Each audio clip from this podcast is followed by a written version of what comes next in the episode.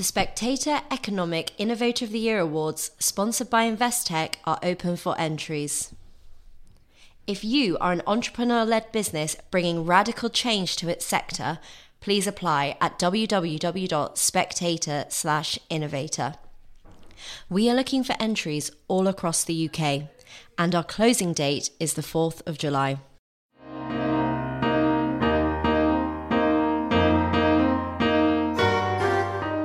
Hello and welcome to Spectator Out Loud. Each week, we ask a few of our writers to read their piece from the magazine aloud. On today's episode, Jonathan Miller says that no matter who wins France's election on Sunday, the country is going to the dogs. Cindy Yu says that China's online censors have been unable to silence critics of the Shanghai lockdown. And Laura Freeman reviews a Walt Disney exhibition at the Wallace Collection. Witty, inventive, and full of charm and surprises, she says. First up, Jonathan Miller. Something strange is happening in advanced Western democracies. In America and France, voters keep finding themselves choosing between candidates for whom they have very little affection. In America, we saw Clinton versus Trump, followed by Biden versus Trump. And in France this week, we have Macron versus Le Pen again. Many voters think this is a choice between the plague and the cholera. Emmanuel Macron is disliked, arrogant, and narcissistic to the point where he's compared himself to Jupiter, king of the gods. He spent five years insulting and patronizing voters and delivering mediocre results. His management of the epidemic was repressive and often absurdist. He's failed in Africa, he's failed with Putin, he's thrown tantrums over Australia and Brexit. But Marine Le Pen is equally gruesome. She breeds exquisite Bengal cats, but she offers France an incoherent nationalism and an economic policy essentially indistinguishable from that of Jean Luc Mélenchon, the French version of Jeremy Corbyn. Macron is evidently smarter, Le Pen more human, although you wouldn't invite either to dinner, perhaps lunch. Macron is the candidate of the media, the bankers, most of the six million fonctionnaires, the parastatals. He has only an ephemeral political movement behind him. En Marche resembles a start-up more than a political party, but he remains youthful looking and is certainly energetic. Yet voters between 25 and 34 prefer Le Pen. Yet Le Pen is hardly a popular populist. She has twice failed in her presidential ambitions and is equally odd as a representative of the sans dents, those without teeth, as working class France was contemptuously described by the former socialist president Francois Hollande. Her political movement, the Rassemblement National, nay, the National Front, is a family affair, the creation of her father, Jean Marie Le Pen, whose own views can legitimately be described as of the extreme right, and who himself tried five times for the presidency. So it's a family business, a clan, and Marine contests the election by inheritance. During the campaign, Marine has had some success focusing on cost of living issues, which is a pressing concern in so many countries. But she speaks to a France that has all but disappeared, a, a sort of nostalgic fantasy in which men wear berets, everyone carries a baguette, and the number one car on the road is a Citroën deux chevaux. With Macron, you get the seducer, as his father calls him, who married his high school drama teacher and became a technocrat wannabe ruler of Europe. He's terribly fond of doing photo shoots. He knows he is smarter than everybody. He loves the sound of his own vo- voice. But Macron, whom everyone expects to win on Sunday, offers not much more than more Macron, which means his politics and his policies are defined by whatever is attracting his egotistical and butterfly like mind, at that moment. He'll say anything day to day as he persuades himself, possibly not unreasonably, that he's outwitting everyone. His ruling objective is imperious and inflexible. He also seeks the leadership of Europe, but he should be careful what he wishes for, because the Europe he imagines is no less of a fantasy than the France imagined by Le Pen. Le Pen offers more change than the conservative French are likely to be ready for. Her program of nationalizations, tax increases on the wealthy, and an even more Russia friendly foreign policy than that offered so far by her rival, as well as a more hostile environment for immigrants, is unsettling. She denies that she seeks Frexit, France's withdrawal from the European Union, but her promise to make French law supreme to European law amounts to the same thing. She has no credible likelihood of establishing even a coalition government. The media would attack her relentlessly. Eric Zemmour needs to be mentioned because the spectator paid considerable attention to him early in the campaign. Zemmour, who finished fourth in the first round, had many problems, some of his own making. His talent for controversy left open goals for his critics. He was too incendiary. His focus on immigration and Islam overshadowed the sometimes sensible things he had to say about education and security. He ignored his team's appeals to address inflation concerns. He was attacked and dismissed as an extremist by much of the media, from Le Monde to the New York Times via the Commentariat of London. He was, in the end, the wrong sort of disruptor. And on election night after the first round, he told his voters to back Le Pen to stop more Macron, but we'll see if they're willing to listen to him. So, it's democracy by paralysis. When Macron is probably elected president on Sunday night for a second five year term, none of the country's fundamental conflicts will look closer to being resolved.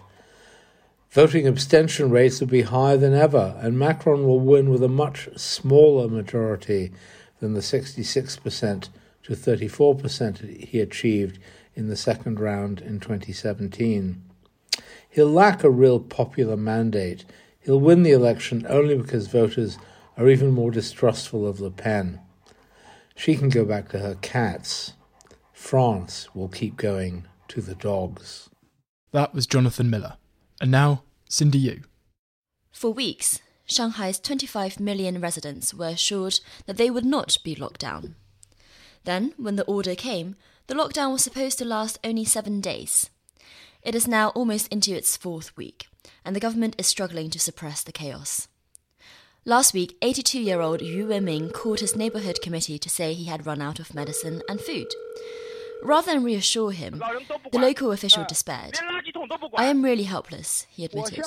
I'm more sad than you are, because you are just one person. I see countless families. The elderly Mr. Yu ended up comforting the worker. When a recording of their conversation was posted online, it was shared rapidly. By the time it was deleted, oh, the damage was done. As health workers battle Omicron, China's infamous censors have their own fight, and it's not one that they are winning. On Weibo and WeChat, people post videos, phone call recordings, and lengthy blogs to protest and humiliate authorities into doing better. A video showing mothers separated from children in hospital caused national outrage. Another, filmed in Shanghai's Minhang district, showed residents chanting, We want to eat and we want freedom. One young man recorded his phone call to the police asking, If I break lockdown and you arrest me, will I at least have some food to eat? It's not easy to censor a billion internet users. Most Chinese are now digitally literate. Even my 82 year old grandmother in Nanjing uses WeChat. Censorship methods have been honed over the years, with social media platforms asked to do the policing. Every week, the central government briefs them on banned words and topics, depending on the controversy of the day. It's down to the companies to do the censoring. Social media platforms either have in house web administrators or use external contractors, professional censors, if you will. These are typically apathetic, apolitical millennials who are briefed on the darkest moments of Chinese history in order to cut out any references. They're helped by bots which scan for keywords and text embedded in pictures. But humans can be outpaced and bots can be fooled. It's common to refer to sensitive topics using English abbreviations, for example, ZF to refer to the government or 政府. Memes are used which have a covert meaning. An empty chair signifies the late dissident Liu Xiaobo, for example, who received his Nobel Peace Prize in absentia. Weibo censors must have clocked off on the night of 13th of April because a deluge of unfiltered criticism of the Chinese government was posted under the guise of criticizing America, which presumably avoided keyword triggers. This game of cat and mouse sometimes leads to absurd outcomes. The first line of the Chinese national anthem, Arise, those who do not wish to be slaves, is currently restricted on Weibo because the phrase had been co opted by lockdown critics. Yet, despite the subterfuge, social media is still a way for people to make their feelings known. They'll hardly be doing so in polling stations after all. Photos of empty fridges and videos of police violence all put pressure on China's government, which prides itself on its ability to maintain order. And the CCP does care about public sentiment. In fact, millions of analysts are employed by various government departments and local authorities to trawl through social media to gauge what people are thinking. When a video was posted showing a corgi being bludgeoned to death by a health worker in a hazmat suit, the authorities had to respond. They said it was precautionary, but admitted it was senseless, and apologized. State media would not have exposed such a scandal. Social media can. Chinese people have managed to get the Shanghai authorities to U turn on their policy of separating children and parents in quarantine. Elderly Mr. Yu was taken into hospital the day after his call went viral. One video posted on Douyin, China's version of TikTok, shows a quarantine man shouting, You can lock us up, but you can't lock Douyin up. It's easy to assume that the Chinese government can cover up anything, but the Shanghai lockdown has tested the limits of its control. During that night of freedom, when the censors briefly disappeared, one post stuck with me, saying, This is the real voice of the people. Commemorate tonight. At least I know we are still awake. Though we travel in the darkness alone, there will be a day when we have the force of a prairie fire. That was Cindy Yu. And finally, Laura Freeman. Extensive research went into the writing of this piece. First, I lay on the sofa watching Disney's Cinderella, then Beauty and the Beast, then, because I'm assiduous about these things, Frozen, the sing along version. I wish I could tell you that the sofa was a Rococo number with ormolu mounts and a pink satin seat, but that would upholster the truth. My excuse, who needs one, was the Wallace Collection's delightful exhibition inspiring Walt Disney, the animation of French decorative arts. It's not often that I leave a show smiling, humming, and near enough twirling my way through the West End. Bibbidi, bobbidi, boo. What a clever and original exhibition this is. An ingenious pairing of the Wallace's 18th century collections with Rococo flourishes from Disney's classic films. It is a pendant to a larger show that has just finished at the Metropolitan Museum of Art in New York. Get the Met catalogue if you're craving more. Walt Disney, born in Chicago in 1901 to a father of Irish and a mother of German and English descent, was fascinated by the old continent. He first travelled to France in 1918, just after the end of the First World War, as a Red Cross ambulance driver. He returned to America the following year and began his artistic career in commercial illustration. By 1923, he had, with his brother Roy, set up the Disney Brothers Cartoon Studio, later the Walt Disney Company. Five years on, he struck big with Mickey Mouse. When he arrived in London and Paris on a grand tour in 1935, Walt was a megastar. He visited the Palace of Versailles, where a family home video shows him wandering the park, Louis XIV's Hall of Mirrors, and Marie Antoinette's private apartments. He began collecting what would become a library of more than 330 books on European art and architecture and illustrated fairy tales, among them Cinderella, Sleeping Beauty, and Beauty and the Beast. He had a weakness, too, for kitschily romantic antiques. The Rococo, the exuberant decorative style, all frills and folderols, that flourished in France and Germany in the 18th century, became an enduring source of inspiration for Disney's animators. Two early Disney shorts from the Silly Symphony series star porcelain figures of the Cupids and powdered wigs type. In The Clock Store, 1931, a couple of Meissen style China waltzers dance a courtly minuet from Mozart's Don Giovanni, while in The China Shop, 1934, a pair of dancers dazzle the tankards and teapots with a pas de deux. There are clips from each in the show, but it's worth watching the full sequences on YouTube, not least to find out what happens when the China Shop lady is abducted by a lusty satyr statuette. The transformation in animation in just three years is astonishing, from crackling black and white to wonderfully rendered colour. Look at how the light plays across porcelain skirts and frock coats in the later cartoon. I can't decide whether it's better to re watch your Disney's pre exhibition or post. Certainly, watching Cinderella afterwards, I noticed details I might otherwise have missed the porcelain bookends, a pretty peasant and her simpering beau on the king's desk, the elaborately carved legs of Lucifer's Ottoman cat bed, the Fragonard garden where the fairy godmother transforms Cinderella into a princess. This magical makeover was said to have been Walt's favourite scene. The Wallace displays the 24 separate drawings it took to realise a single second of Cinderella's rags turning into a ball dress. In her concept drawings, Disney artist Mary Blair had imagined Cinderella in a swirl of sparkles. Think of the animators drawing and redrawing our heroine 24 times a second, moving each star of glitter a fraction of a millimetre each time. Witchcraft with graphite and coloured pencil. Cinderella 1950 was before my time, but Beauty and the Beast 1991 I saw in the cinema. Age four and three quarters, I was terrified by the wolves and smitten with Chip the teacup. Two decades later, I am still word perfect in Be Our Guest, the show stopping, mouth watering Busby Berkeley routine performed by the household crockery, cutlery, and flirty feather dusters.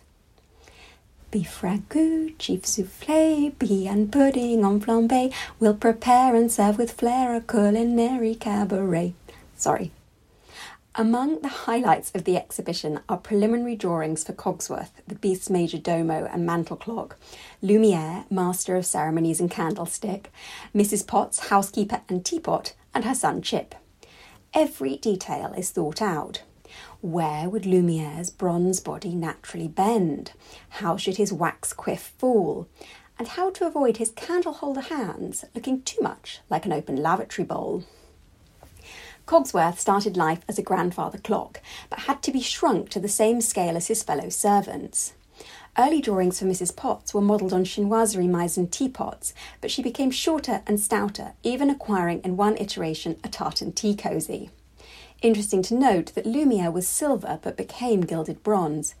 Metal is a particular challenge for animators. A deep yellow is more likely to be read as gold than blue as silver. When Cogsworth gives Belle a tour of the beast's castle, he spouts authoritative sounding nonsense about a minimalist Rococo design and the late neoclassic Baroque period. The Disney team knew their periods, even if Cogsworth did not. The exhibition notes make the point that some of the words we use for ornaments and furniture are body words. Clocks have faces, tables legs, vases, handles, a or a. Disney's animators had a genius for anthropomorphism. A single sheet in the exhibition shows 10 studies for the magic carpet in Aladdin, 1992. Illustrator Randy Cartwright gives us excited, forlorn, thoughtful, dreamy, shocked, curious, laughing, exultant, mortified, and me. Each emotion distinct and convincing. Turns out you can say a lot with a tassel. A first task for many new Disney employees was to animate a half filled flour sack. There's a section devoted to Fragonard's The Swing, 1767, a jewel in the Wallace Collection crown and a favourite of Disney artists. An early sequence for Beauty and the Beast, later cut, had Belle sitting on a swing pushed by her father. The swing appeared again in test loops for Tangled, 2010, Rapunzel's lovely locks swinging behind her. Finally, the picture made it into cinemas with a cameo in Frozen 2013. During the picture gallery montage, Princess Anna joyfully bounces in front of the family Fragonard, imported from the Wallace to the fictional kingdom of Arendelle. Keen eyes might also spot paintings by Peter Bruegel the Elder, Gerard ter Borch, and John Singer Sargent. Incidentally, it strikes me, looking at it now, that Fragonard's high kicking lady has, like Cinderella, lost her shoe. Every week, I am sent a new press release from a gallery pleased to have launched an iPad activity trail for children. It doesn't half depress me. I think of screens as a barrier between child and painting. If you don't learn to look when you're little, when will you? This witty, inventive exhibition, full of charm and surprises, seems a perfect solution to getting kids into galleries. An introduction to Rococo art with splendid divertissement from Disney. If there's a nine year old girl in your life, or a 34 year old one for that matter, put on your best glass slippers, saddle your four white mice, and park your pumpkin outside the Wallace. That was Laura Freeman, and that's it for this episode of Spectator Out Loud. Thank you for listening, and do join us again next week.